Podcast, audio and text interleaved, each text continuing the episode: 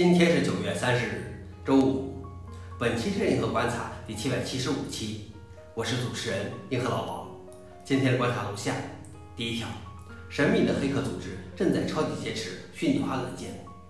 第二条，谷歌将关闭 Stadia 云游戏串流服务。第三条，软件机器人正在抢占白领工作。下面是第一条，神秘的黑客组织正在超级劫持虚拟化软件。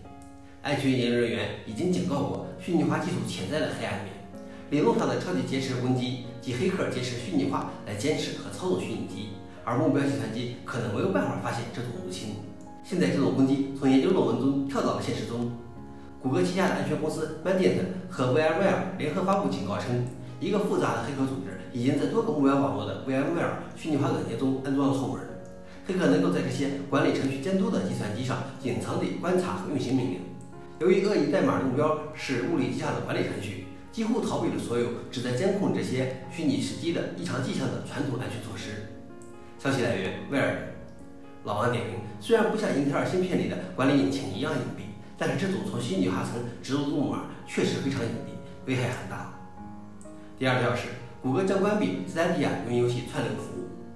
Stadia 高管称，虽然 Stadia 为消费者提供媒体游戏的方法是建立在强大的技术基础上的。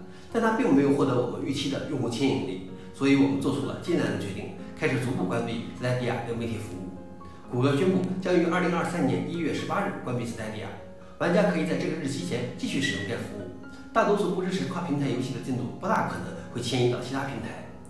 Stadia 商店已经关闭了购买游戏的选项。消息来源：谷歌。老王点评：去年就有 Stadia 关闭的消息，当时谷歌否认了。看来谷歌的各种外围服务都是或早或晚走上关闭的道路。最后一条是，软件机器人正在抢占白领工作。从工业到办公室，从蓝领到白领，机器人正在接手越来越多的工作。世界经济论坛预测，到2025年，机器人的工作时间将与人类一样多。乐观的观点认为，被自动化的是任务，而不是整个工作。如果平凡任务可以由计算机或机器人处理，那就应该让员工从事更具有挑战性和满意度的工作。负面的风险是，从销售代表到行政支持的职业可能开始消失。不过，一些走在自动化前沿的大公司也表示，他们已经能够做到不裁员。消息来源：彭博社。老王点评：无论如何，自动化程度的增加都会让那些觉得自己的工作很脆弱的工人引发不安。随着人工智能的崛起，这个群体越来越多的包括白领雇员。想了解视频的详情，请访问随附的链接。好了，以上就是今天的硬核观察，谢谢大家，我们明天见。